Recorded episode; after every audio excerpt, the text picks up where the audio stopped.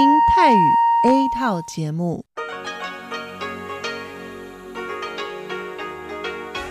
ที่นี่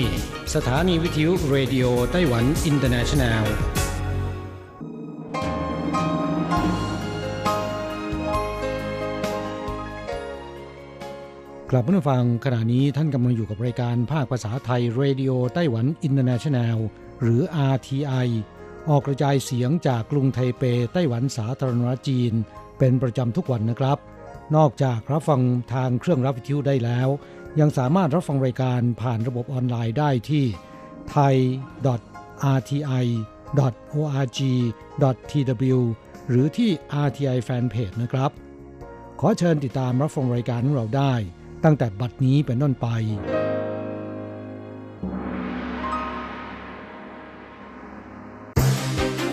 ลำดับแรกขอเชิญติดตามรับฟัง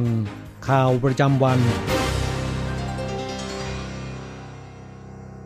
สวัสดีค่ะคุณผู้ฟัง RTI ที่เคารพทุกท่านขอต้อนรับเข้าสู่ช่วงของข่าวประจำวันจากสถานีวิทยุ Radio Taiwan International ในวันพฤหัสบดีที่20มิถุนายนพุทธศักราช2562นะคะข่าวไต้หวันวันนี้มีดิฉันมณพรชัยวุฒิเป็นผู้รายงานค่ะมีรายละเอียดของข่าวที่น่าสนใจดังนี้อนุมัติแผนกระตุ้นการลงทุนในไต้หวันคาดมูลค่าการลงทุนกว่าล้านเหรียญโอกาสสร้างงาน 140,000 ตำแหน่งในปีนี้นะคะรัฐบาลได้เริ่มมาตรการกระตุ้นการลงทุนในไต้หวันมาตั้งแต่ช่วงเดือนมกราคมกับแผนการต้อนรับนักธุรกิจไต้หวันกลับบ้านเพื่อการลงทุนในประเทศซึ่งก็ได้ผลตอบรับเป็นอย่างดีนะคะจากกลุ่มผู้ประกอบการไต้หวันกว่า73บริษัทที่หันกลับมาลงทุนในประเทศค่ะคิดเป็นมูลค่าการลงทุนรวมแล้วกว่า 375,000 ล้านเหรียญไต้หวันและมีการใช้โควต้าเพื่อสินเชื่อการลงทุนตามแผนการดังกล่าวอย่างเต็มจำนวนเพราะฉะนั้นค่ะเพื่อเป็นการต่อยอดและก็เพิ่มแรงดึงดูดให้กลุ่มนักธุรกิจไต้หวันนะคะหันกลับมาลงทุนในประเทศมากขึ้นสภาบริหารไต้หวันสาธารณรัฐจีนจึงได้ผ่านมติเห็นชอบในวันนี้เพื่อดำเนินมาตรการเกี่ยวกับแผนการลงทุนสำคัญ3รายการค่ะประกอบด้วย1นะคะก็คือแผนปฏิบัติการ 2.0 ต้อนรับนักธุรกิจไต้หวันกลับบ้านเพื่อการลงทุนในประเทศ2ก็คือแผนการลงทุนเพื่อเร่งการเจริญเติบโตของกลุ่มรัฐวิสาหกิจในไต้หวันและ3ค่ะก็คือแผนเร่งรัดการลงทุนนะคะของกลุ่มธุรกิจ SME ค่ะโดยครั้งนี้นะคะจะให้เงินอุดหนุนพิเศษสำหรับกลุ่มนักธุรกิจไต้หวันที่ไม่เคยลงทุนขนาดใหญ่ในจีนแผ่นดินใหญ่และธุรกิจที่ผ่านการรับรองมาตรฐาน SME มาแล้วพนักงานอีวาแอร์ประกาศหยุดงานประท้วงเบื้องต้นกระทบ33เที่ยวบินสืบเนื่องจากตกลงกันไม่ได้ค่ะในเรื่องเกี่ยวกับสวัสดิการนะคะเช่นการปรับขึ้นค่าเบี้ยเลี้ยงรายวันหลังจากใช้เวลานานกว่าชั่วโมงในการเจรจาไกล่เกลี่ยข้อพิพาทระหว่างนายจ้างและพนักงานต้อนรับบนเครื่องบินของสายการบินอีวาแอร์ค่ะในที่สุดก็ยังประสบความล้มเหลวนะคะสหภาพแรงงานของพนักงานต้อนรับบนเครื่องบินโดยสารเมืองเถาหยวนซึ่งมีพนักงานของสายการบินอีวาแอร์เป็นสมาชิกจึงได้ประกาศให้พนักงานต้อนรับบนเครื่องบินนะคะของสายการบินอีวาแอร์ค่ะนัดกันหยุดงานประท้วงตั้งแต่เวลา 16:00 น.ของวันที่20มิถุนายนเป็นต้นไปเบื้องต้นยืนยันแล้วนะคะว่าจะมีเที่ยวบินช่วงเย็นวันนี้ของสายการบินอีวาแอร์สายการบินยูนิแอร์และสายการบินที่ให้บริการระหว่าง2ฝั่งช่องแคบไต้หวันได้รับผลกระทบจำนวน33เที่ยวบินซึ่งกรมการบินพลเรือนค่ะกระทรวงคมนาคมไต้หวันนะคะก็ได้แจ้งไปยังบริษัทสายการบินของประเทศอื่นๆที่อาจมีเที่ยวบินเชื่อมต่อกันนะคะถึงสถานการณ์ที่เกิดขึ้นและพร้อมที่จะให้ความช่วยเหลืออย่างเต็มที่สำหรับผู้โดยสารที่จะต้องเดินทางโดยสายการบินอีวาแอร์ในช่วงนี้ควรติดตามสถานการณ์นะคะแล้วก็ตรวจสอบรายละเอียดเกี่ยวกับการเดินทางให้ชัดเจนก่อนงาน Taipei Food 2019 เริ่มขึ้นแล้วอย่างยิ่งใหญ่หวังกระตุ้นการส่งออกให้กับสินค้าไต้หวันมีพิธีเปิดงานขึ้นอย่างเป็นทางการไปแล้วเมื่อวานนี้นะคะกับเทศกาลอาหารนานาชาติไทเปครั้งที่29ประจำปีพุทธศักราช2562หรือว่าไทเปฟู้ดค่ะซึ่งงานนี้ค่ะก็จัดขึ้นที่ศูนย์การแสดงสินค้าหนันกั่งนะคะกรุงไทเปอาคาร1และ2กับที่ศูนย์การแสดงสินค้าไทเป World Trade Center อาคาร1ในระหว่างวันที่19ถึง22มิถุนายนนี้ซึ่งการเพิ่มพื้นที่ จัดงานครั้งนี้ค่ะทำให้ขนาดของงานในใหญ่ขึ้นจากที่ผ่านมาถึง 25% ทำให้งานครอบคลุมทุกภาคส่วนของกลุ่มธุรกิจอาหารและเครื่องดื่มในปัจจุบันส่วนโซนจัดแสดงพาวิเลียนไต้หวันนะคะที่ควบคุมดูแลโดยคณะกรรมการการเกษตรไต้หวันเนี่ยก็ได้เชิญผู้ประกอบการค่ะจาก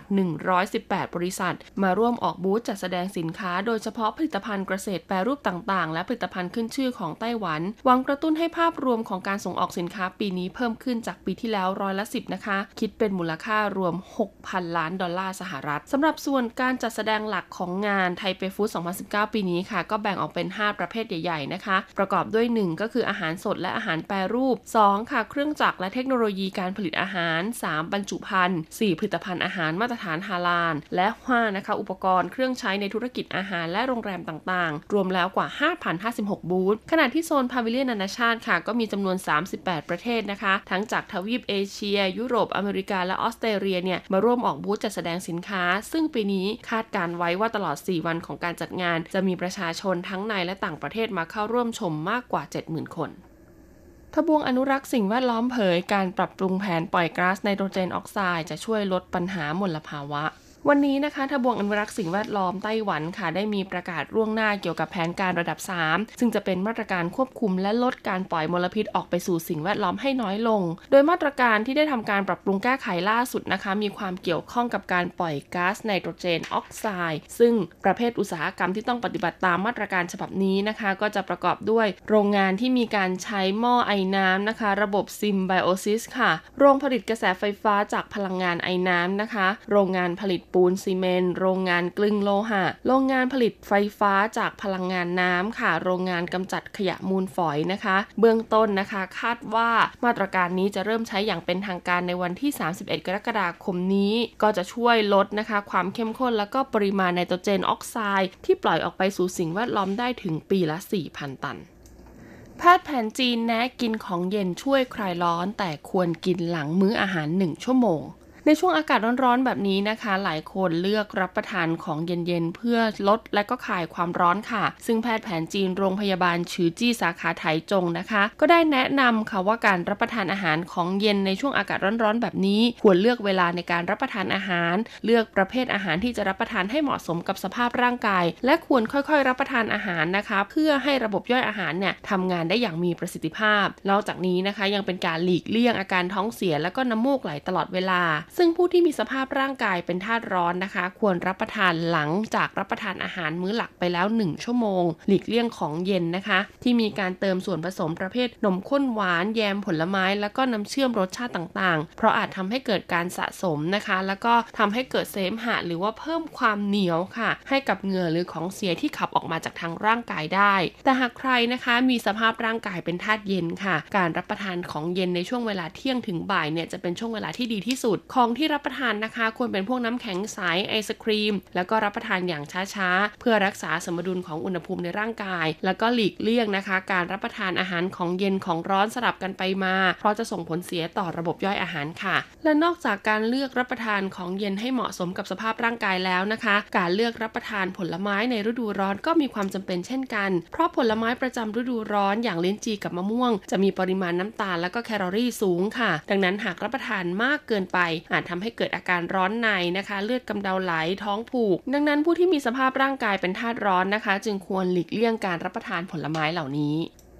และข่าวสุดท้ายค่ะก็เป็นเรื่องราวของการพัฒนาพลังงานสีเขียวนะคะเพราะว่าล่าสุดเนี่ยไทยนั้นคว้าอันดับ1เรื่องการพัฒนาพลังงานสีเขียวอย่างยั่งยืนองค์กรภาคประชาสังคมด้านการอนุรักษ์สิ่งแวดล้อมอย่าง Greenpeace ไต้หวันค่ะได้เปิดเผยนะคะผลการจัดอันดับเมืองในไต้หวันที่มีการพัฒนาเรื่องพลังงานสะอาดเพื่อสิ่งแวดล้อมอย่างยั่งยืนและอัตราการใช้พลังงานไฟฟ้าพบนะคะว่าการประเมินผลในภาพรวมของ6เมืองใหญ่ค่ะนครไทยนั้นเนี่ยคว้าอันดับ1โดยแม้ว่าจะมีอัตราการใช้พลังงานไฟฟ้าเพิ่มขึ้นจากปีที่แล้วแต่นครไทยนั้นนะคะก็มีการพัฒนาแหล่งผลิตพลังงานหมุนเวียนหรือพลังงานสะอาดเพื่อสิ่งแวดล้อม ที่ยั่งยืนเพิ่มขึ้นตามมาด้วยส่วนอันดับสุดท้ายค่ะตกเป็นของไถจงนะคะเนื่องจากมีอัตราการใช้พลังงานไฟฟ้าในปริมาณสูงและแหล่งผลิตพลังงานไฟฟ้าส่วนใหญ่เนี่ยยังคงมาจากเหมืองแร่ถ่านหินกลุ่มGreenpeaceไต้หวันนะคะได้แถลงถึงการจัดอันดับดังกล่าวค่ะโดยใช้หลักเกณฑ์การประเมินผลนะคะสำคัญ3รายการได้แก่1แนวทางการวางนโยบายด้านพลังงานยั่งยืนเพื่อสิ่งแวดล้อมของแต่ละเมือง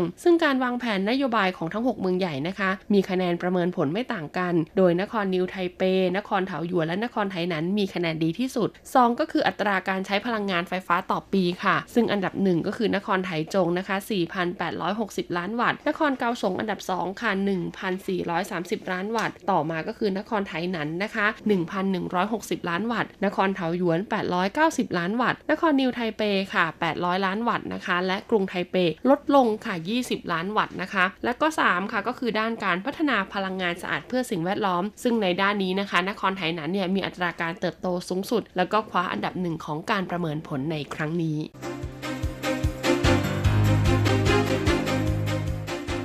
ต่อไปขอเชิญฟังข่าวต่างประเทศและข่าวจากเมืองไทยค่ะสวัสดีค่ะคุณผู้ฟังที่เคารพช่วงของข่าวต่างประเทศและข่าวในเมืองไทยรายงานโดยดิฉันการจยากฤษยาคมค่ะข่าวต่างประเทศสำหรับวันนี้นั้นเริ่มจากข่าวอิหร่านยิงโดรนของสหรัฐตกอิหร่านยิงอากาศยานไร้คนขับหรือโดรนของสหรัฐอเมริกาตกเมื่อวันที่20มิถุนายนเว็บไซต์กองกำลังพิทักษ์การปฏิวัติอิสลามระบุว่าโดรนจารกรรมถูกยิงตกในจังหวัดฮอร์มอสการขณะบินเหนือน่านฟ้าทางตอนใต้ของอิหร่านที่ติดกับทะเลอาหรับสำนักข่าวอีนาของทางการอิหร่านรายงานว่าเป็นโดรน RQ-4 Global Hawk เหตุการณ์ดังกล่าวทำให้เกิดกระแสวิตกว่าอาจนำมาซึ่งการเผชิญหน้าทางทหารครั้งใหญ่ระหว่างอิหร่านกับสหรัฐอเมริกาซึ่งตึงเครียดหนักขึ้นตั้งแต่ปีที่แล้วที่ประธานาธิบดีโดนัลด์ทรัมป์ถอนสหรัฐออกจากข้อตกลงนิวเคลียร์ปี2558ด้านเจ้าหน้าที่สหรัฐระบุว่าโดรน MQ-4C Triton ของกองทัพเรือสหรัฐถูกยิงตกขณะบินอยู่ในน่านฟ้าสากลเหนือช่องแคบฮอร์มุสที่เชื่อมอ่าวอาหรับกับอ่าวโอมานส่วนเว็บไซต์บริษัทผู้ผลิตโดรน MQ-4C Triton ระบุว่าโดรนรุ่นนี้สามารถบินได้นานกว่า24ชั่วโมงที่ระดับความสูงกว่า10ไมล์มีระยะการบิน 8,200 ไมล์ทะเลก่อนหน้านี้โฆษกกองบัญชาการกลางสหรัฐแถลงว่าไม่มีเครื่องบินสหรัฐบินเหนือน่านฟ้าอิหร่านในวันพุธขณะที่สำนักข่าวทัสนิมกึ่งทางการอิหร่านรายงานว่าเลขาธิการสภาความมั่นคงแห่งชาติสูงสุดของอิหร่านกล่าวเมื่อวันพุธว่าน่านฟ้าอิหร่านคือสิ่งที่ห้ามล่วงล้ำอิหร่านได้ตอบโต้อยู่เสมอและจะตอบโต้อย่างรุนแรงหากประเทศใดล่วงล้ำน่านฟ้าอิหร่านอย่างไรก็ตามกองทัพสหรัฐยืนยันเมื่อหลายวันก่อนว่าอิหร่านพยายามยิงโดรนสหรัฐเมื่อสัปดาห์ก่อนและระบุว่ากลุ่มฮูธีที่ยึดครองเยเมนยิงโดรนสหรัฐตก1ลำเมื่อวันที่6มิถุนายนข่าวต่อไปสถิติจำนวนผู้ลี้ภัยทั่วโลกทะลุ70ล้านคนองค์การสหประชาชาติและองค์กรด้านผู้ลี้ภัยนอร์เวย์เปิดเผยว่าปัจจุบันจำนวนผู้ลี้ภัยทั่วโลกทะลุ70ล้าน8แสนคนแล้วส่วนใหญ่หนีการสู้รบและความอดอยากแร้นแค้นประเทศกำลังพัฒนาต้องรองรับผู้อพยพเหล่านี้มากกว่าประเทศที่พัฒนาแล้วอย่างชาติตะวันตกรายงานฉบับนี้ระบุว่าสถานการณ์ผู้อพยพในเอธิโอเปียอยู่ในขั้นวิกฤตจำเป็นต้องได้รับการช่วยเหลืออย่างเร่งด่วนโดยจำนวนกว่า2ใน3ของผู้อพยพทั่วโลกเป็นผู้อพยพจาก5ประเทศได้แก่ซีเรียอัฟกานิสถานเซาท์ซูดานเมียนมาและโซมาเลียต่อไปขอเชิญคุณผู้ฟังรับฟังข่าวในเมืองไทยค่ะไทยเตรียมจัดงานเทศกาลภาพยนตร์อาเซียน 3-8 กรกฎาคมนี้นายวีระโรจน์พจนรัตน์รัฐมนตรีว่าการกระทรวงวัฒนธรรมแถลงว่าตามมติที่ประชุมรัฐมนตรีอาเซียนที่กำกับดูแลด้านงานวัฒนธรรมและศิลปะครั้งที่8เมื่อวันที่24ตุลาคม2561ณเมืองยอกยาการ์ตาสาธารณรัฐอินโดนีเซียเห็นชอบให้ปี2562เป็นปีแห่งวัฒนธรรมอาเซียนประเทศไทยกำลังจะจัดงานเทศกาลภาพยนตร์อาเซียนแห่งกรุงเทพมหานคร2562ครั้งที่5ระหว่างวันที่ 3-8 กรกฎาคม2562ณโรงภาพยนตร์ SF World Cinema ศูนย์การค้า Central World และโรงภาพยนตร์ Paragon Cineplex ศูนย์การค้าสยาม Paragon กรุงเทพภายในงานมีการจัดฉายภาพยนตร์ที่คัดสรรโดยสถานทูตจากชาติสมาชิกอาเซียนประกอบด้วยบรูไนกัมพูชา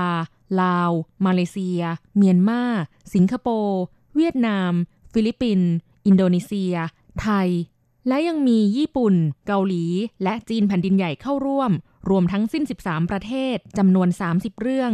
ภาพยนตร์ทุกเรื่องจะมีบทบรรยายภาษาไทยและภาษาอังกฤษเข้าชมฟรีทุกเรื่องทุกรอบผู้สนใจสามารถลงทะเบียนจองบัตรชมภาพยนตร์ล่วงหน้าได้ที่ www.facebook.com/bangkok ASEAN Film Festival ตั้งแต่วันที่1กรกฎาคมนี้เป็นต้นไปและรับบัตรชมภาพยนตร์ได้ที่จุดประชาสัมพันธ์เทศกาลภาพยนตร์อาเซียนบริเวณหน้าโรงภาพยนตร์ก่อนรอบฉาย30นาทีโดยรับบัตร1คนต่อ1ที่นั่งต่อไปเป็นอัตราแลกเปลี่ยนประจำวันพฤหัสบดีที่20มิถุนายนพุทธศักราช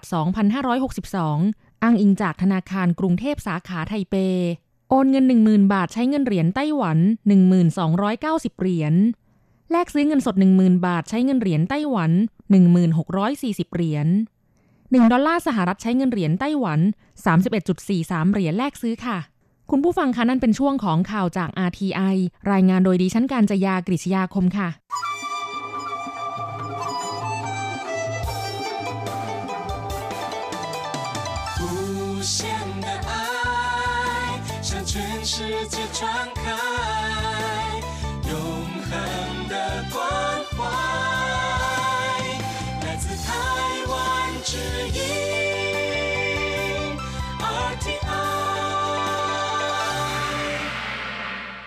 ครับคุณครับขณะนี้คุณกำลังติดตามรับฟังรายการภาคภาษาไทยจากสถานีวิทยุ RTI ซึ่งส่งกระจายเสียงจากกรุงไทเปไต้หวันสาธารณรัฐจีนอยู่นะครับและต่อไปนั้นขอเชิญคุณผู้ฟังติดตามรับฟังชีพจรเศรษฐกิจจากการจัดเสนอของกฤษณัยสายประภาส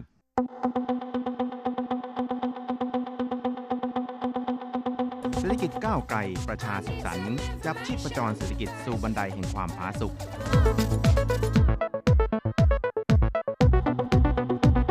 ร่วมจับชีพจรเศรษฐกิจกับกฤษณัยสายประภาส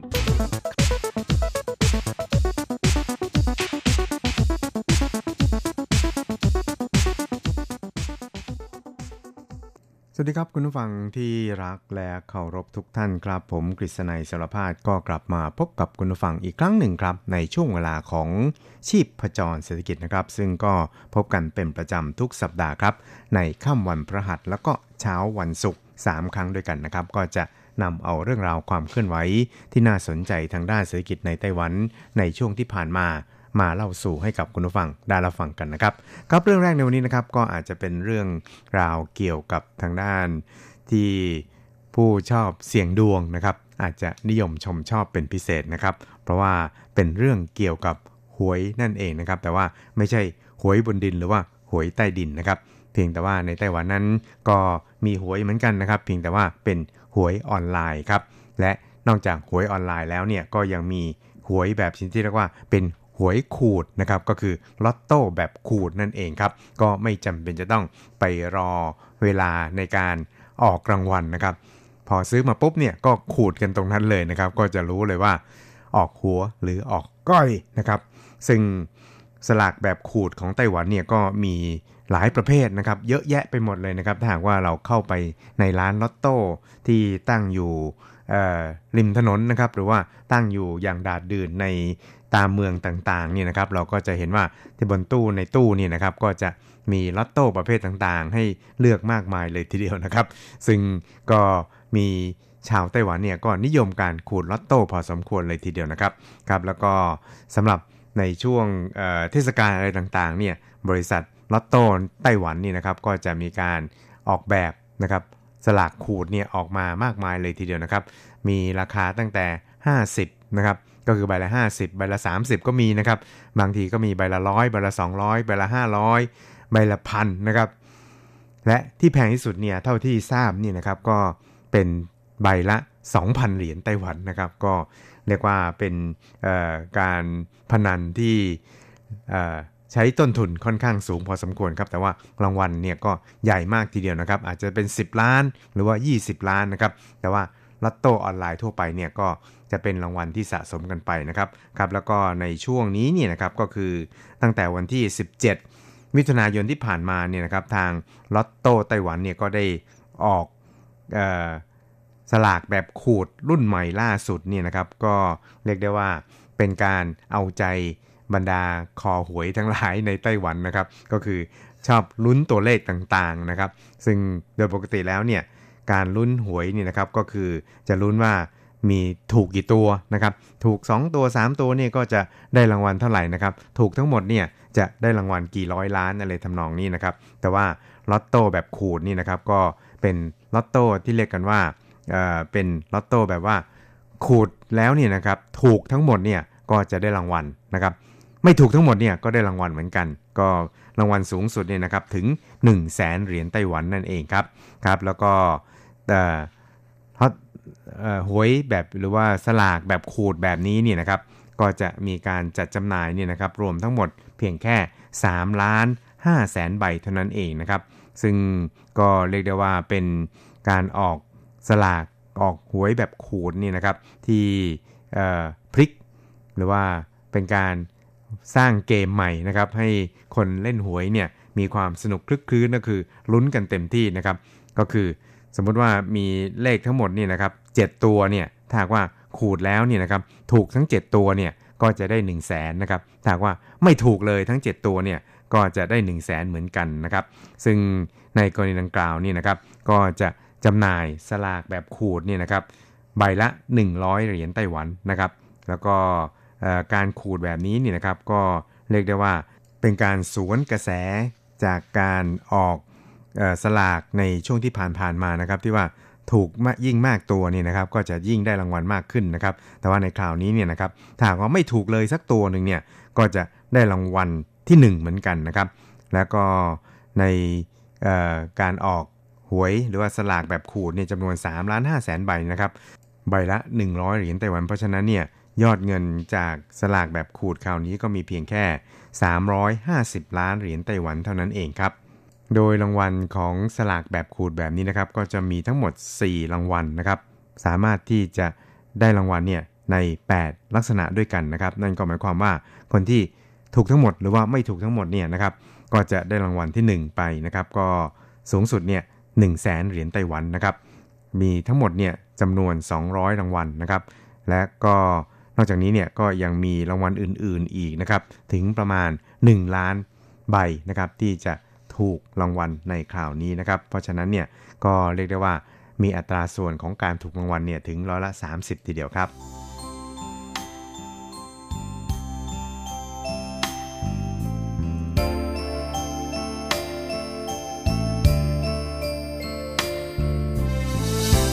ครับอีกเรื่องครับเราไปดูเกี่ยวกับทางด้านสมาคมพัฒนาความสัมพันธ์ทางการค้ากับต่างประเทศหรือไตตราของไต้หวันสาธารณจีนนะครับก็ได้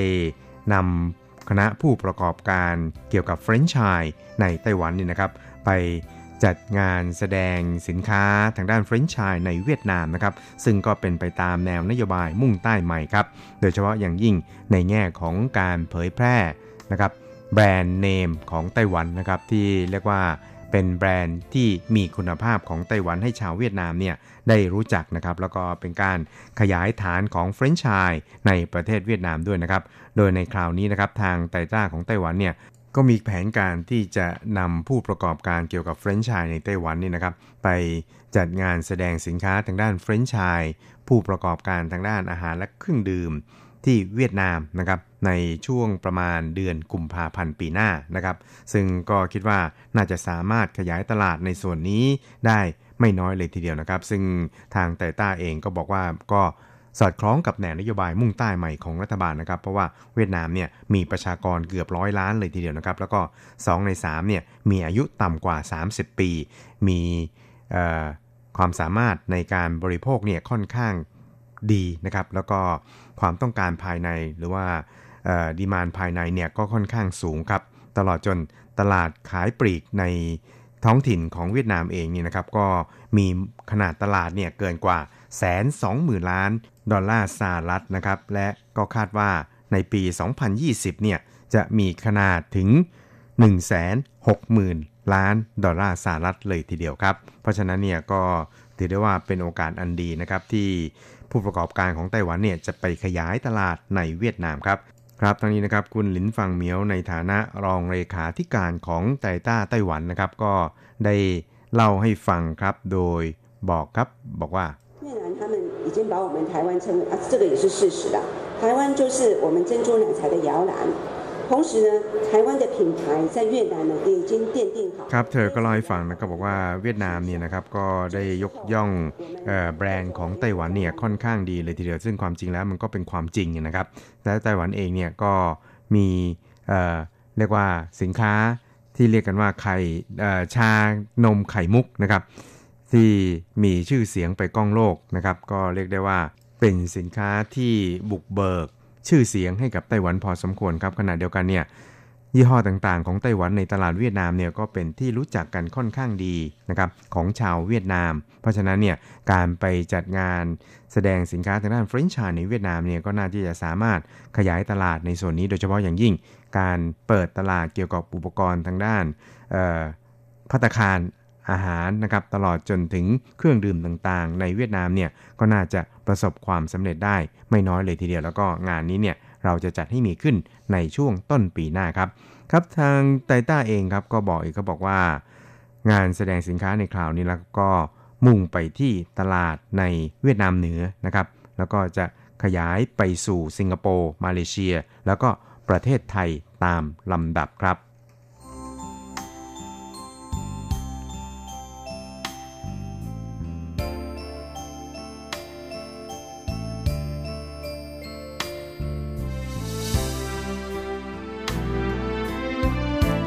ครับอีกเรื่องครับเราไปดูกันที่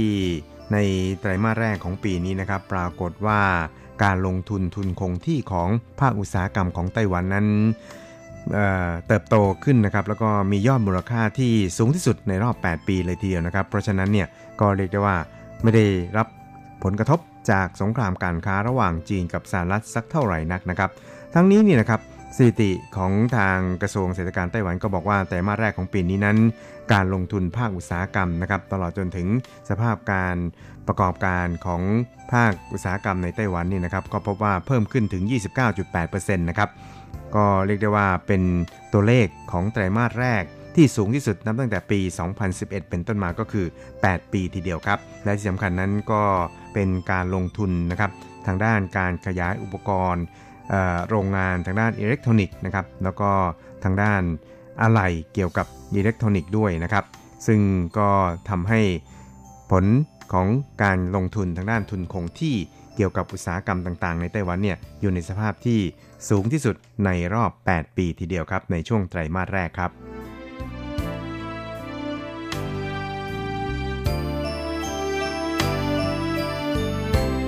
ครับอีกเรื่องครับเราไปดูเกี่ยวกับทางด้านความพยายามของทาง NCC หรือว่าทางคณะกรรมการการสื่อสารแห่งชาติของไต้หวันนะครับที่จะผลักดัน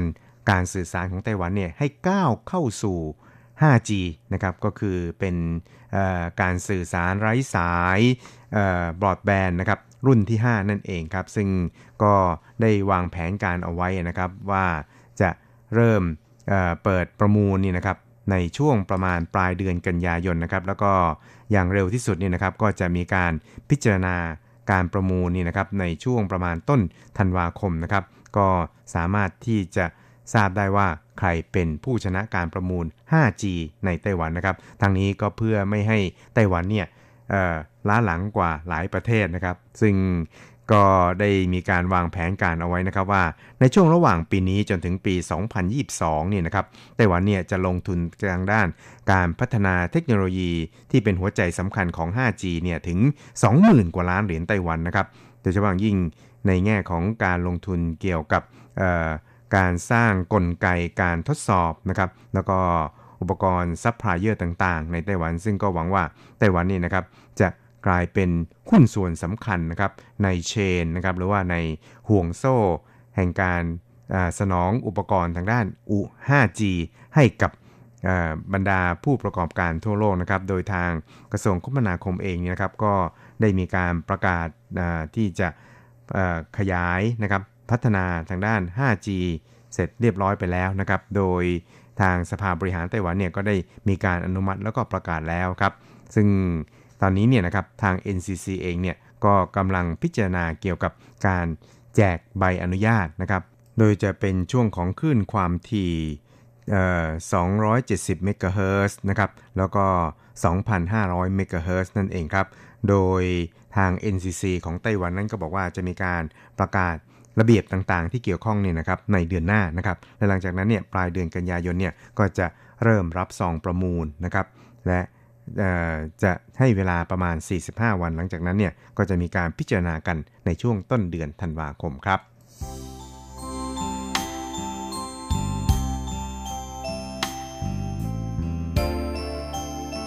ครับคุณครับเวลาของชีพจรเศรษฐกิจในวันนี้ก็หมดลงแต่เพียงเท่านี้นะครับเราจะกลับมาพบกันใหม่ในสัปดาห์หน้าสวัสดีครับ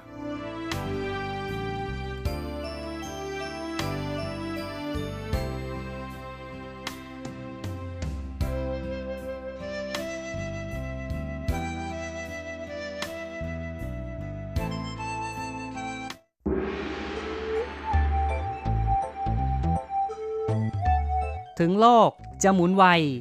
RTI ก็หมุนทัน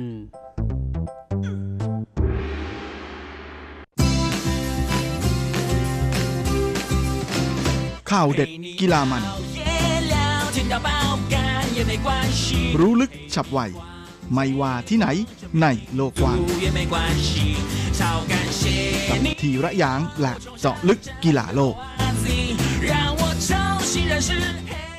สวัสดีครับคุณฟังทุกท่านผมธีระยางพร้อมด้วยเจาะลึกกีฬาโลกประจำสัปดาห์นี้ก็กลับมาพบกับคุณฟังอีกแล้วเช่นเคยเป็นประจำพร้อมข่าวกีฬาเด็ดๆมันๆจากทั่วโลกและสำหรับช่วงแรกของรายการวันนี้เราก็มาติดตามข่าวคราวในแวดวงกีฬาลูกขนไก่แบดมินตันกันกับการแข่งขันแบดมินตันรายการคราวกรุ๊ป Australian Open 2019ซึ่งถือเป็นทัวร์นาเมนต์ในระดับ World Tour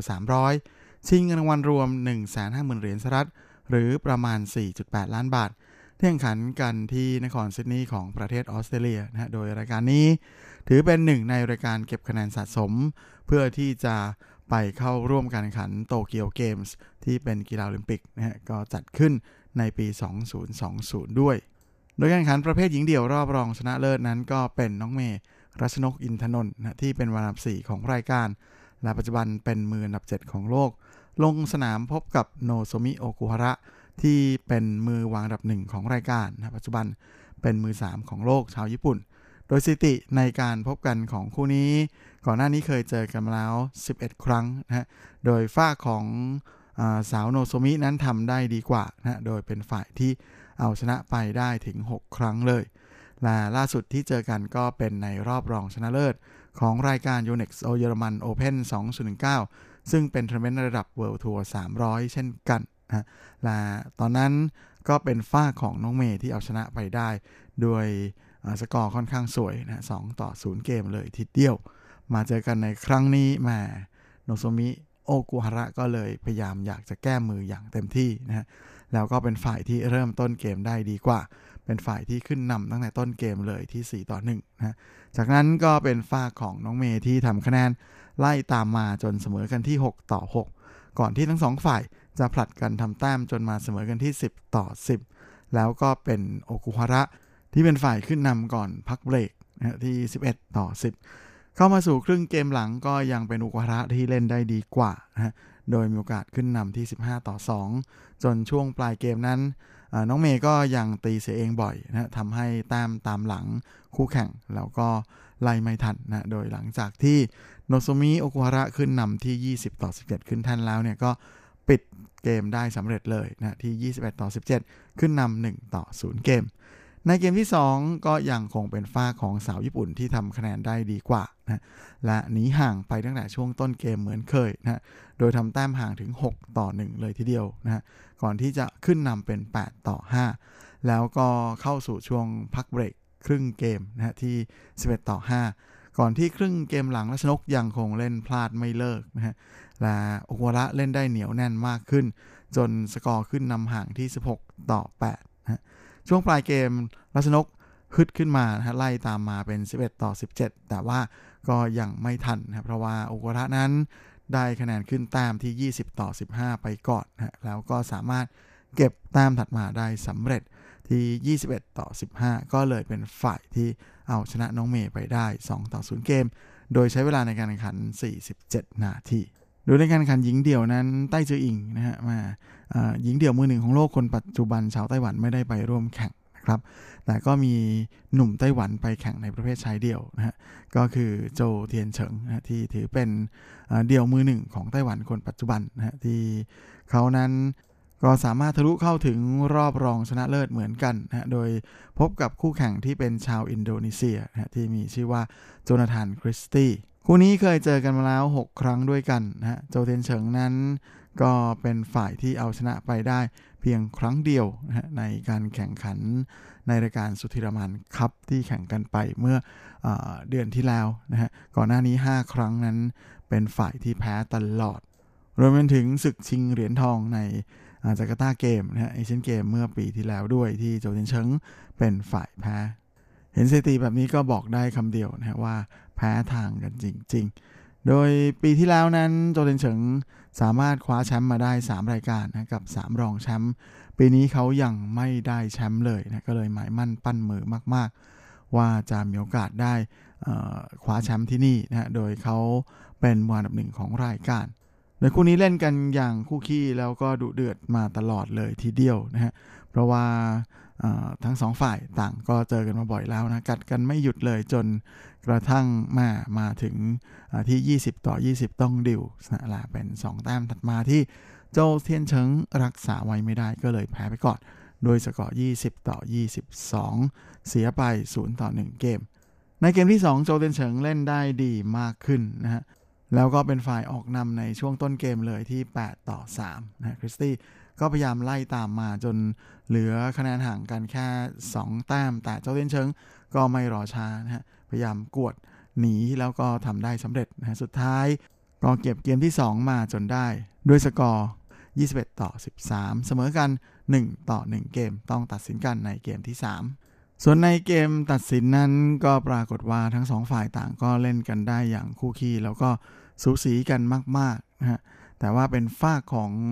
หนุ่มอินโดที่เล่นได้อย่างแน่นอนกว่าจนได้โอกาสขึ้นแท่นที่20-15นะฮะแต้มถัดมาเป็นโจเทียนเฉิงที่ยื้อได้สำเร็จจนไล่มาเป็น16-20แต่ก็ไม่ทันนะเพราะว่าในแต้มต่อไปนั้นเขาไม่สามารถต้านทานความแข็งแกร่งของคู่แข่งได้ก็เลยแพ้ไปในเกมที่3ด้วยสกอร์16-21นะเป็นนั้นว่าตกรอบรองอดเข้าชิงส่วนรอบรองอีกคู่หนึ่งนั้นก็มีหนุ่มไต้หวันทะลุเข้ามาร่วมลงแข่งด้วยนะนั่นก็คือหวังจื่อเหวยโดยเจอกับคู่แข่งชาวอินโดเหมือนกันนะแอนโทนีซินิซูก้ากินติ้งนะที่เป็นมืออันดับ7ของโลกแล้วก็เป็นมืออันดับ2ของรายการโดยหวังจื่อเหวยนั้นมีปัญหาบาดเจ็บที่เอวนะฮะเมื่อปีที่แล้วก็เลยทำให้คะแนนสะสมหายไปเยอะมาปีนี้เจ้าตัวก็อยู่ในอันดับ32ของโลกนะฮะผลการแข่งขันในช่วงต้นปีที่ผ่านมา12รายการนั้นก็เป็นการทะลุเข้าถึงรอบรองชนะเลิศเป็นครั้งแรกในทัวร์นาเมนต์นี้นะฮะแล้วก็นอกจากนี้เขายังเก็บมือดีที่เป็นมวยอันดับสูงๆของโลกนะฮะมาตั้งแต่รอบแรกแล้วก็รอบ2เลยนะก่อนที่จะเอาชนะมืออันดับ6ของรายการอย่างหนุ่มอินเดียนะซาเมียเวอร์มาไปนะฮะแล้วก็ในการแข่งขันรอบ8คนสุดท้ายนั้นก็เอาชนะคู่แข่งชาวญี่ปุ่นนะก่อนทะลุเข้าสู่รอบรองในส่วนของการแข่งขันระหว่างทั้งคู่นั้นก็เคยเจอกันมาก่อนหน้านี้แล้ว5 ครั้งด้วยกันนะฮะโดยหวังจื่อเหวยนะชนะ2แล้วก็แพ้3นะในช่วงเริ่มต้นเกมของการแข่งขันในครั้งวันนี้เนี่ยก็ปรากฏว่าหวังจื่อเหวยก็เป็นฝ่ายที่ขึ้นนำก่อนเลยนะฮะ13-11แต่ว่าในช่วงของปลายเกมนั้น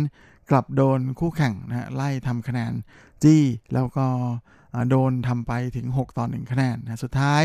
ก็เลยเสียเกมแรกไปโดยสกอร์17-21ในเกมที่2โจเทียนเฉิงก็เป็นฝ่ายที่ทำคะแนนออกนำตั้งแต่ช่วงต้นเกมนะฮะนำห่างถึง 5-0 แต่โดนคู่แข่งทำไป8 แต้มรวดแล้วหลังจากนั้นก็ไล่ไม่ทันแล้วนะฮะกลายเป็นว่าเจ้าหนุ่มก็แพ้ไปอีกในเกมที่2ด้วยสกอร์14-27จากที่หวังกันว่าในรอบชิงจะมีการพบกันระหว่างนักกีฬาไต้หวันเองก็เลยแห่วนะฮะอดไปตามระเบียบ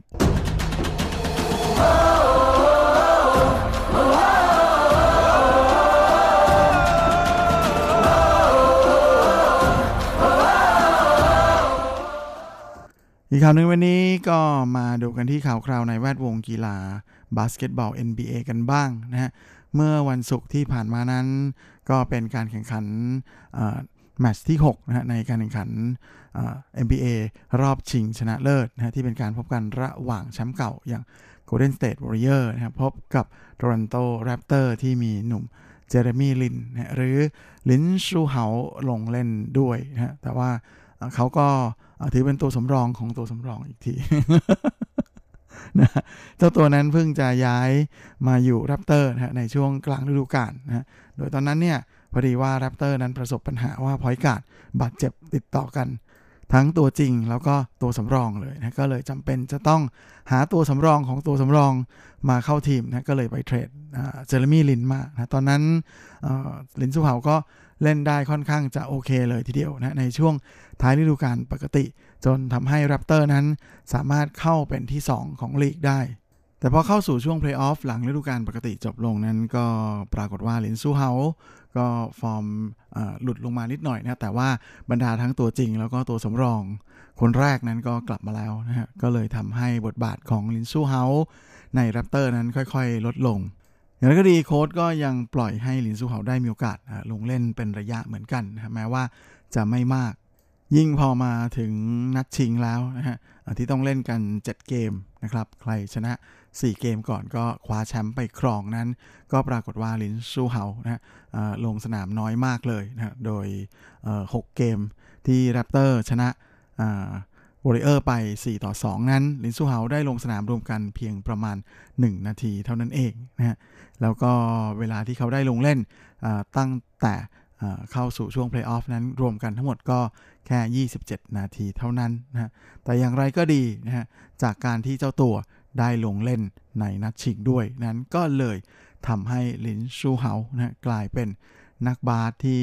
มีเชื้อสายเอเชียคนแรกนะที่ได้ลงเล่นแล้วก็คว้า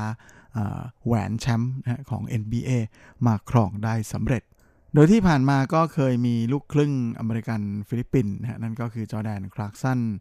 ลงร่วมทีมมาเวลิกนะทะลุเข้าถึงรอบชิงมาแล้วแต่ว่าเจ้าตัวไม่ได้ลงสนามก็เลยไม่นับนะนอกจากนี้นักบาสจากจีนนั้นก็เคยเข้าถึงรอบชิงเหมือนกันนะแต่ว่าก็ไม่ได้เล่นนะไม่ว่าจะเป็นปาเทเลอร์กับซุนเย่นะแต่ทั้งคู่ก็ได้เหรียญแชมป์มาเหมือนกันนะลินซูเฮาก็เลยมาด้วยการที่ความที่ได้ลงเล่นนะก็เลยกลายเป็นนักบาสเชื้อสายเอเชียคนแรกนะที่คว้าเหรียญแชมป์มาครองแล้วก็ได้ลงเล่นด้วยนะอย่างไรก็ดีเจ้าตัวก็คงจะไม่ได้รู้สึกอะไรกับแหวนแชมป์นี้นะเพราะว่ามันก็คงเป็นเพียงแค่เหมือนกับเป็นประวัติสวยหรูใน CV ของตัวเองนะฮะสิ่งที่ลินซูเฮาต้องการนะฮะก็เชื่อว่าก็คงจะต้องการโอกาสในการลงสนามมากขึ้นนะสำหรับฤดูกาลใหม่ที่จะมาถึงโดยฤดูกาลที่จบไปนั้นลินซูเฮาก็ได้ลงแข่งนะฮะ74แมตช์นะฮะโดยถือเป็นสถิติที่สูงเป็นอันดับ3ในการเล่นอาชีพใน NBA ของเขาเลยทีเดียวนะฮะโดยเจ้าตัวที่ฤดูกาลที่แล้วประสบปัญหาบาดเจ็บมาตลอดนะฮะแล้วก็ได้เล่นน้อยมากนั้นก็ถือเป็นอะไรที่โอเคแล้วนะฮะอย่างนั้นก็ดีก็ยังเห็นได้ชัดว่าสภาพร่างกายของลินซูเฮานั้นยัง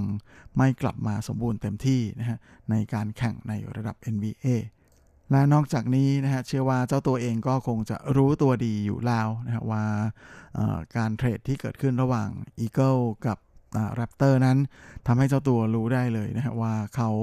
ไม่ใช่ตัวเลือกแรกในตำแหน่งพอยต์การ์ดอีกต่อไปนะฮะเพราะฉะนั้นต่อไปนั้นเขาก็คงจะต้องวางแผนในการเทรดตัวเองนะฮะในการวางจุดยืนของตัวเองใหม่นะฮะแม้ว่าจะได้เหรียญแชมป์มาแล้วแต่สำหรับเขานั้นยังมีทางเลือกอีกหลายทางเลยที่จะต้องเลือกนะฮะรวมถึงบทบาทของตัวเองในทีมนะฮะแล้วก็จะต้องปรับเปลี่ยนทัศนคติในการลงเล่นนะฮะแล้วก็ในการซัพพอร์ตทีมในอีกแบบหนึ่งนะแต่ไม่ว่าจะอย่างไรนะฮะฤดูกาลนี้ก็ถือว่าเป็นอะไรที่ลินซูเฮานั้นได้ประโยชน์แล้วก็ได้อะไรมามากมายนะฮะโดยเฉพาะในช่วงที่ Eagle ล้มลุกคลานนะเจ้าตัวก็สามารถช่วยให้ อีเกิลนั้นกลับขึ้นมายืนได้บ้างนะฮะแล้วก็ยืนยันเป็นการแสดงให้ทุกคนรู้ว่าสภาพร่างกายของเขาก็กลับมาแล้วนะแม้ว่าจะยังไม่เต็มที่แต่ก็กลับมาแล้วแล้วก็นอกจากนี้เขายังสามารถช่วยประคับประคองนะนักกีฬารุ่นน้องในช่วงที่อยู่อีเกิลนะฮะจนย้ายมาที่แรปเตอร์แล้วเนี่ยเขาก็ยังถือเป็นหนึ่งในกลไกสำคัญในช่วงปลายฤดูกาลของแรปเตอร์อยู่นะฮะแต่ว่าพอเข้าสู่เพลย์ออฟนั้นเฮดโค้ชของแรปเตอร์นะฮะก็คือนิกเนิร์สก็กลับมาเล่นแบบระมัดระวังมากขึ้นนะเพราะฉะนั้นลินซูเฮาก็เลยหลุดออกมานะเพราะว่าจริงๆเขาก็เข้ามาเพราะได้เขาเข้ามาเพราะว่าพอยการ์ดตัวจริงตัวสำรองเจ็บพากันนัดกันเจ็บนั่นเองนะฮะแต่การได้เหรียญแชมป์มายังไงก็ถือเป็นเรื่องดีแน่นอนอยู่แล้วนะครับและเวลาของรายการสัปดาห์นี้หมดลงแล้วคงจะต้องลากันไปตรงนี้เลยขอให้ทุกท่านโชคดีมีความสุขสุขภาพแข็งแรงเฮ้งๆและสวัสดีครับ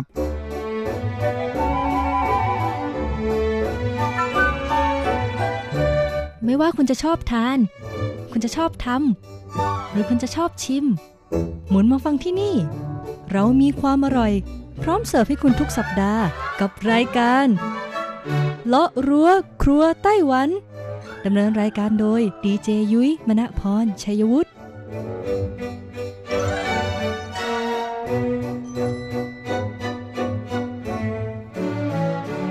วัสดีค่ะคุณผู้ฟัง RTI ที่เคารพทุกท่านขอต้อนรับเข้าสู่รายการเลาะรั้วครัวไต้หวันค่ะรายการที่จะนำเสนอเรื่องราวของความอร่อยที่เกิดขึ้นในไต้หวันนะคะดำเนินรายการโดยดิฉันดีเจยุ้ยมณพรชัยวุฒิค่ะ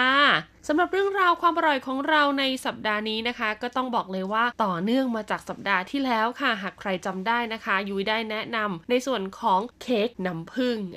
หรือว่าฟงมี่ตั้นเกานะคะซึ่งเป็นหนึ่งในของฝากขึ้นชื่อของไต้หวันนั่นเองซึ่งนะคะด้วยความที่เขาเป็นของฝากเป็นของกินขึ้นชื่อใช่ไหมเขาก็มีการจัดอันดับนะคะในส่วนของเค้กตั้นเกาค่ะคุณผู้ฟังก็คือ10อันดับเค้กตั้นเกานะคะที่อร่อยยอดเยี่ยมเลยทีเดียวนะคะในปีคริสต์ศักราช2019นี้ค่ะสัปดาห์ที่แล้วเนี่ยพูดไปทั้งหมด6อันดับด้วยกันนะคะเรามาย้อนความจำกันหน่อยดีกว่านะก็จะมีอันดับ10ค่ะกับร้านชูซินกัวเลี่ยวนะคะร้านนี้เนี่ยมีต้นกำเนิดมาจากญี่ปุ่นนะคะเขาใช้วิธีการทำเค้กสไตล์เดียวกับญี่ปุ่นเลยร้านอันดับที่9ค่ะตั้งอยู่ที่นครเกาสวงกับร้านป้าถังฟงมี่ตั้นเกานะคะร้านอันดับที่8ค่ะชื่อว่าร้านหนานหมั่นถังนะคะซึ่งร้านนี้เนี่ยตั้งอยู่ที่กรุงไทเปนะคะอันดับที่7ค่ะร้านเจิ้งกู่เจ๋าเว่ยนะคะอยู่ที่ซินจูค่ะแล้วก็ร้านอันดับ6นะคะชื่อว่าร้านจีชุนอูค่ะเป็นร้านที่ต้องบอกเลยว่ามีสาขาอยู่ทั่วไต้หวันเลยทีเดียวนะคะซึ่งราคาจำหน่ายของเค้กน้ำผึ้งนะคะที่ยุ้ยได้พูดไปเมื่อสัปดาห์ที่แล้วก็คืออันดับ6ถึงอันดับ10เนี่ยก็จะสตาร์ทที่100เหรียญไต้หวันไปจนถึงกระทั่งประมาณ250เหรียญไต้หวันนะคะก็อยู่ขนาดแล้วก็อยู่ที่แบรนด์เพราะว่าบางเจ้าเนี่ยเขานำวัตถุดิบเข้ามาจากญี่ปุ่นนะคะหรือว่านำวัตถุดิบบางอย่างเนี่ยมาจากต่างประเทศก็เลยทำให้มีราคาสูงขึ้นนั่นเองดังนั้นสัปดาห์นี้ค่ะมาฟังกันต่อเลยนะกับอันดับที่5ถึงอันดับที่1ค่ะบอกเลยว่าแต่ละร้านเนี่ยไม่ธรรมดาจริงๆบางร้านมีความพิเศษเก๋ไก๋ตรงไหนรู้ไหมตรงที่ว่าน้ำผึ้งที่เขาเอามาใช้เป็นน้ำผึ้งของเมืองไทยอุ้ยปรบมือนะคะปรบมือมงลงนะแสดงว่าน้ำผึ้งเมืองไทยนี่ต้องบอกเลยว่าคุณภาพสากลจริงๆนะคะแล้วก็เป็นที่ยอมรับของไต้หวันด้วยแต่จะเป็นร้านไหนนั้นพร้อมแล้วเราไปเปิดตำราความอร่อยกันเลยค่ะช่วงเปิดตำราความอร่อย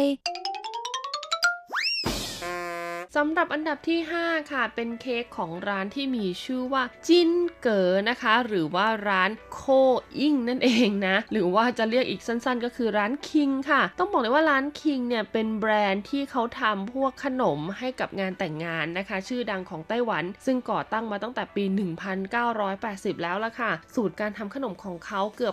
บ 80% ภายในร้านนะคะก็คือนำมาจากญี่ปุ่นค่ะเพราะว่ามาตั้งแต่ยุคที่สมัยญี่ปุ่นเนี่ยปกครองไต้หวันกันเลยทีเดียวนะผู้ฟังดังนั้นค่ะเว็บไซต์ของทางร้านนะคะก็คือ www.king เลยค่ะ king.com.tw นะคะมีของกินมากมายเลยทีเดียวและหนึ่งในขนมของเขาที่ขึ้นชื่อมากๆก็คงจะหนีไม่พ้นฟงมี่ตั้นเกานะคะหรือว่าเค้กน้ำผึ้งนั่นเองซึ่งฟงมี่ตั้นเกาของเขานะคะก็มีชื่อเรียกในภาษาจีนว่าจินเก๋อฉางฉีค่ะคนไต้หวันที่ได้ชิมมาแล้วเขาก็บอกนะคะว่ารสชาติของแบรนด์นี้เนี่ยก็จะมีความหอมความหวานนะคะผสมอยู่ค่ะก็คือ คือหอมหวานแต่ไม่มากจนเกินไปถึงแม้ว่าเขาจะเป็นร้านที่นำสูตรขนมมาจากญี่ปุ่นค่ะแต่เชื่อไหมคะว่าวัตถุดิบที่เขาเลือกใช้เนี่ยเขากลับเลือกใช้วัตถุดิบที่เรียกได้ว่านำเข้ามาจากประเทศไทยค่ะโดยเฉพาะน้ำผึ้งนะคะที่เรียกได้ว่าเป็นส่วนผสมหลักค่ะในการทำให้เค้กเนี่ยมีกลิ่นหอมนะคะเขานำเข้ามาจากจังหวัดเชียงใหม่นั่นเอ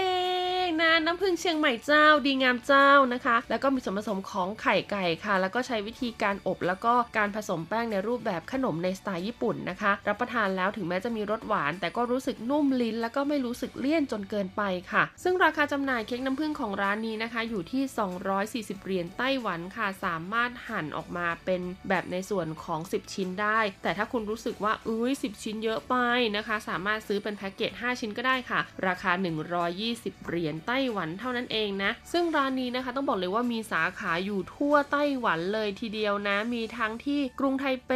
นะคะซินจูนะเถาหยวนไถจงเจียอี้เกาสงไถหนานโอ้โหมีหมดเลยนะคะก็สามารถเข้าไปดูกันได้ที่เว็บไซต์ของเขาเลยนะคะที่แจ้งไปตอนต้นเรื่องเนาะแล้วก็หรือหากใครจะโทรไปสอบถามข้อมูลเพิ่มเติมค่ะก็โทรไปได้เลยที่เบอร์080063ตัวแล้วก็885นะคะ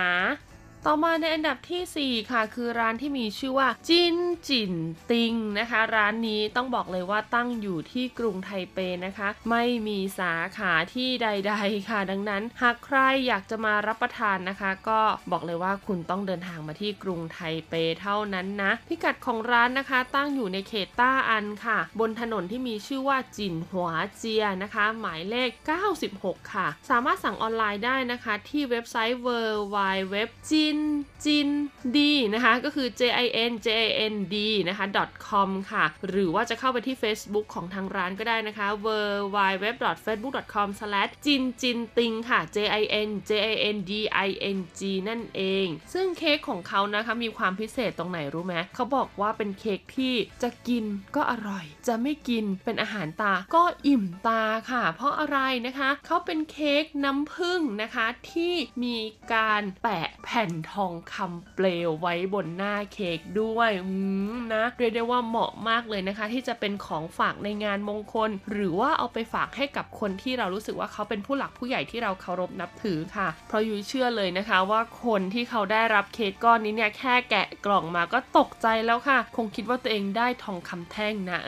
นะแต่ทองคำแท่งไม่ต้องเอาทองคำแท่งกินไม่ได้ค่ะเอาเค้กน้ำผึ้งแปะหน้าด้วยทองคำเปลวดีกว่านะคะทานได้ด้วยนะรสชาติของเขานะคะบอกเลยว่าก็มีความพิเศษค่ะด้วยความที่มีการแปะแผ่นทองคำเปลวเข้าไปนะคะแล้วก็น้ำผึ้งเนี่ยเขาก็ใช้น้ำผึ้งที่ต้องบอกเลยว่าเป็นแฮนด์เมดนะคะมีการใส่ไข่แล้วก็มีการใช้แป้งสูตรพิเศษไม่มีการผสมในส่วนของน้ำมันหรือว่าสารกันบูดอื่นๆลงไปเลยนะคะดังนั้นก็1ค่ะเก็บได้ไม่นาน2ความหวานเนี่ยไม่หวานมากจนเกินไปเรียกได้ว่าถือเป็นเค้กที่ออกรสชาติจืดแต่มีกลิ่นความหอมนะคะของน้ำผึ้งเนี่ยที่ค่อนข้างชัดเจนเลยทีเดียวค่ะดังนั้นราคาจำหน่ายค่ะเมื่อนางมีแผ่นทองคำเปลวแปะอยู่ข้างหน้านะคะก็จะเริ่มต้นที่ราคากล่องละ520เหรียญไต้หวันต่อมาในอันดับที่3ค่ะคือเค้กน้ำผึ้งนะคะของร้านที่มีชื่อว่าเฮยฉวนฉังฉีตั้นเกาค่ะคุณผู้ฟังซึ่งชื่อภาษาอังกฤษของทางร้านนะคะถ้าให้อ่านตามตัวอักษรที่เห็นเลยนะก็คือควาโลฟันค่ะหรือว่าควาโลฟูเน่นะคะแต่ถ้าเป็นภาษาญี่ปุ่นนะเพราะว่าร้านเนี้ยเขามาจากญี่ปุ่นค่ะอาจจะอ่านว่าคูโอฟูเนะนะคะน่าจะแปลว่าอย่างนั้นนะอ่ะสะกดดีกว่าค่ะ www.qulofune.com นั่นเองนะคะสั่งซื้อผ่านเว็บไซต์ก็ได้หรือว่าจะสั่งซื้อผ่าน Facebook ก็ได้ชื่อ Facebook นี่ก็อันเดียวกันเลยนะคะ QUOLOFUNE แล้วก็เติมไต้หวันให้เขาด้วยเนาะต้องบอกเลยค่ะว่าร้านนี้มี2สาขานะคะ1สาขาอยู่ที่นครเกาสงค่ะส่วนอีก1สาขาอยู่ที่ไหนอีก1สาขาเนี่ยอยู่ที่กรุงไทเปค่ะบริเวณถนนจงเซี่ยวตงลู่ซื่อต้วนนะคะก็คือจงเซี่ยวตงลู่ช่วงที่4หมายเลขที่45ค่ะแต่ว่าที่นครเกาสงเนี่ยอยู่บริเวณจั่วอิงเลยนะซึ่งร้านนี้ก่อตั้งมาตั้งแต่ปี1919แล้วนะคะเขาทำเค้กไข่ธรรมดาเนี่ยแหละค่ะในสไตล์ของญี่ปุ่นที่เป็นก้อนยาวๆนะคะแล้วก็คนไต้หวันที่ไปเที่ยวญี่ปุ่นเนี่ยรู้สึกว่าอร่อยดีนะคะก็เรียกได้ว่าซื้อหิ้วกลับมาฝากคนไต้หวันจนเป็นที่นิยมชมชอบมากๆเขาก็เลยตัดสินใจมาเปิดสาขาที่ไต้หวันด้วยนะคะซึ่งเจ้าตัวเค้กน้ำผึ้งของเขาเนี่ยต้องบอกเลยว่ามาทีหลังนะคะโดยการใช้ ในส่วนของเค้กไข่ของเขาเนี่ยแหละมาปรับสูตรนิดหน่อยนะคะด้วยการลดน้ำตาลในเค้กไข่ลงค่ะแล้วก็เปลี่ยนเอาน้ำผึ้งเนี่ยไปใช้แทนน้ำตาลเพื่อเพิ่มความหวานนะคะดังนั้นราคาเค้กน้ำผึ้งของเขาเนี่ยก็ต้องเรียกได้ว่าสูงนิดนึงนะก็คืออยู่ที่ก้อนละ600เหรียญไต้หวันเลยทีเดียวนะคะแต่ว่า600เหรียญไต้หวันเนี่ยก็สามารถหั่นได้10ชิ้นเลยนะที่สำคัญก็นำเข้ามาจากญี่ปุ่นนะคะแพ็คเกจอะไรต่างๆเนี่ยก็ต้องบอกเลยว่าสไตล์ญี่ปุ่นแท้นะคะวางบนไม้อัดอย่างดีกล่องอะไรอย่างนี้ก็เป็นสไตล์ญี่ปุ่นสวยงามมากๆราคาแพงหน่อยนะคะและที่สำคัญเนี่ยต้องสั่งจองล่วงหน้าด้วยนะเพราะว่าเขาเนี่ยจะทำและอบในญี่ปุ่นแล้วก็ส่งเขาเรียกว่าส่งเครื่องบินมาวันต่อวันเลยทีเดียวต่อมาในอันดับที่2ค่ะเป็นขนมเค้กน้ำผึ้งนะคะจากร้านที่มีชื่อว่าจื้อหยางจื้อกัวค่ะซึ่งก็ต้องบอกเลยนะคะว่าเป็นอีกหนึ่งแบรนด์เค้กน้ำผึ้งที่ได้สูตรมาจากญี่ปุ่นเช่นเดียวกันค่ะต้องเรียกได้ว่าเป็นร้านเก่าแก่นะคะมีอายุยาวนานกว่า40ปีนะคะคุณผู้ฟังเค้กของเขามีความพิเศษตรงที่วิธีการอบค่ะเขาจะอบในเตาอบที่ทำจากไม้นะคะแล้วก็กล่องที่เขาใช้ในการอบหรือว่าแม่พิมพ์ของเค้กเนี่ยก็เป็นแม่พิมพ์ไม้เช่นเดียวกันค่ะดังนั้นก็จะช่วยเพิ่มในส่วนของโพรงอากาศให้กับตัวแป้งเค้กมากขึ้นเวลารับประทานเนี่ยก็จะมีความนิ่มแล้วก็ความยืดหยุ่นมากกว่าปกตินะคะต้องบอกเลยว่าน้ำผึ้งที่ใช้เนี่ยก็เป็นน้ำผึ้งธรรมชาติสูตรพิเศษแท้ๆเลยล่ะค่ะคนไต้หวันก็เลยชื่นชอบมากๆเลยนะคะร้านนี้มีสาขาอยู่ที่กรุงไทเปค่ะบริเวณถนนที่เรารู้จักกันดีนะคะก็คือตี่ฮวาเจียนั่นเองนะในเขตต้าถงชุยค่ะตี่ฮวาเจียช่วงที่1อีต้วนนะคะเลี้ยงไปซื่อสือชีเฮาหมายเลข247นะคะเปิดให้บริการทุกวันเลยตั้งแต่ 9:00 นถึง 1:00 นค่ะสามารถโทรสั่งซื้อได้เลยนะคะที่เบอร์0933727553นะคะหรือถ้าคุณอาศัยอยู่ในไทเปอยู่แล้วแล้วก็อยากจะสั่งซื้อให้เขามาส่งนะคะก็กดไปเลยค่ะที่0225539553นะคะแล้วก็นอกจากนี้นะคะต้องบอกเลยว่าราคาจำหน่ายเนี่ยก็มีให้เลือกค่อนข้างหลากหลายนะอยู่ที่ว่าคุณต้องการขนาดแบบไหนเริ่มต้นที่325เหรียญไต้หวันนะคะไปจนถึงประมาณ550เหรียญไต้หวันค่ะความพิเศษของร้านนี้นะคะต้องบอกเลยว่าหน้าร้านนี่ก็มีความเก่าแก่มากนะเพราะเขายังคงเอกลักษณ์ของร้านไว้ตั้งแต่ยุคสมัยที่ญี่ปุ่นเข้ามาปกครองไต้หวันเลยทีเดียวนะคะขนมภายในร้านค่ะบอกเลยว่านอกเหนือจากเค้กน้ำผึ้งที่ดังมากๆแล้วก็ยังมีขนมที่ได้สูตรโบราณดั้งเดิมมาจากญี่ปุ่นแท้คุณผู้ฟังแต่คือมาทำที่นี่นะคะดังนั้นราคาก็ต้องบอกเลยว่าเบาสบายมากๆแล้วก็มีขนมเยอะมากๆให้คุณได้เลือกนะเขามีเว็บไซต์ด้วยนะคะเว็บไซต์ก็คือ wagachi.com.tw ค่ะ wagachi Singapore h Hong Kong i นะคะ .com.tw เอาเป็นว่าใครที่สนใจก็ลองคลิกเข้าไปดูสินค้าของเขากันก่อนได้นะคะและหากอยากรู้ว่าสินค้าตัวไหนอร่อยไม่อร่อยแนะนำว่าไปที่ร้านเลยค่ะเขามีให้ชิมและร้านอันดับสุดท้ายค่ะร้านอันดับ1นะคะก็ได้แก่อี้จือเซียงตั้นเกาชื่อภาษาจีนเขาเรียกว่าอย่างนั้นนะคะแต่พอเป็นชื่อในภาษาอังกฤษที่เขาเอามาตั้งเว็บไซต์กลับเป็น www.173cake.com ค่ะร้านนี้เปิดมาตั้งแต่ปี1975แล้วนะจุดกำเนิดของร้านนี้ตั้งอยู่ในเขตซื่อหลินค่ะคุณผู้ฟังนะต้องบอกเลยว่าผลิตภัณฑ์ของเขานี่โอ้โหมีมากมายเลยทีเดียวนะคะเค้กน้ำผึ้งของเขานะคะที่ต้องบอกเลยว่าได้รับความนิยมมานานกว่า40ปีเนี่ยนะก็เพราะว่า1นะคะเขาใช้น้ำผึ้งแท้ 100% ค่ะไม่มีส่วนผสมอื่นเจือปนความหวานของเค้กก็มาจากความหวานของน้ำผึ้งนะคะคนที่รับประทานเจก็สามารถทานได้ไม่ใส่สารกันบูดนะคะแล้วก็ที่สำคัญเนี่ยไม่มีการเจือปนในส่วนของสีผสมอาหารหรือว่าสารให้ความหอมใดๆลงไปค่ะเรียกได้ว่าทานแล้วเนี่ยสัมผัสได้ถึงความเป็นธรรมชาติบริสุทธิ์ของเค้กน้ำผึ้งอย่างแท้จริงเลยทีเดียวนะคะและที่สำคัญนะต้องบอกเลยว่าราคาจำหน่ายผลิตภัณฑ์ของเขานี่ก็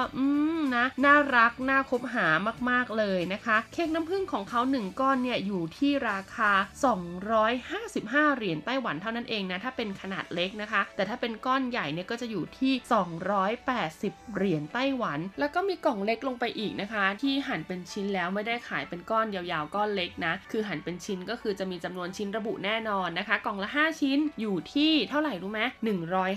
เหรียญไต้หวันเท่านั้นเองและแน่นอนไปกว่านั้นค่ะบอกเลยนะคะว่าน้ำผึ้งคุณภาพที่เขาใช้นั้นไม่ได้มาจากที่ไหนมาจากเมืองไทยนะ นะรู้สึกว่ามงลงรู้สึกยืดนะคะมีความภาคภูมิใจจริงๆเลยละค่ะน้ำผึ้งอร่อยก็ต้องน้ำผึ้งเมืองไทยนะคะคุณภาพดีขนาดนี้เนาะเขาก็นำมาใช้ในร้านนี้ด้วยนะคะที่สำคัญแพ็กเกจของเขาน่ารักมากๆค่ะเขามีการไปซื้อลิขสิทธิ์ของตัวการ์ตูนนะแบบว่าที่ได้รับความนิยมในช่วงต่างๆเนี่ยมาทำเป็นแพ็กเกจไว้นะอย่างล่าสุดก็คือเป็นลายเฟนกับปีเตอร์แรปปิดนั่นเองนะคะเอาเป็นว่าใครที่ชอบแพ็กเกจน่ารักด้วยขนมอร่อยด้วยแนะนำเลยว่าต้องไปที่นี่173cake.com นะคะดังนั้นเนี่ยใครอยากรู้ว่าเขามีสาขาอยู่ที่ไหนบ้างตอนนี้นอกจากที่ซื่อหลินคลิกเข้าไปที่เว็บไซต์เขาเลยค่ะเขามีคำตอบให้คุณอยู่ที่นั่นอย่างแน่นอนเป็นยังไงกันบ้างคะกับ10อันดับขนมเค้กน้ำผึ้งของไต้หวันนะคะที่เรียกได้ว่าเป็นของฝากของกินที่คนไต้หวันเองก็นิยมชมชอบมากๆเลยทีเดียวแล้วค่ะเอาเป็นว่า10อันดับที่นำมาเสนอนี้ก็จะช่วยให้คุณผู้ฟังเนี่ยได้มีตัวเลือกในการซื้อของฝากเวลาที่เดินทางมาไต้หวันได้มากขึ้นด้วยนะคะสำหรับวันนี้หมดเวลาแล้วพบกันใหม่สัปดาห์หน้าสวัสดีค่ะใช้ชีวิตที่มันแตกต่างกินนอนนั่งก็ก๊อกของเลียจนอีพอพันใจละเฮียสุดท้ายจังหูโตตนเฮาเป็นจังใดเกิดเป็นคนอีสานเลือดก็คนอีสาน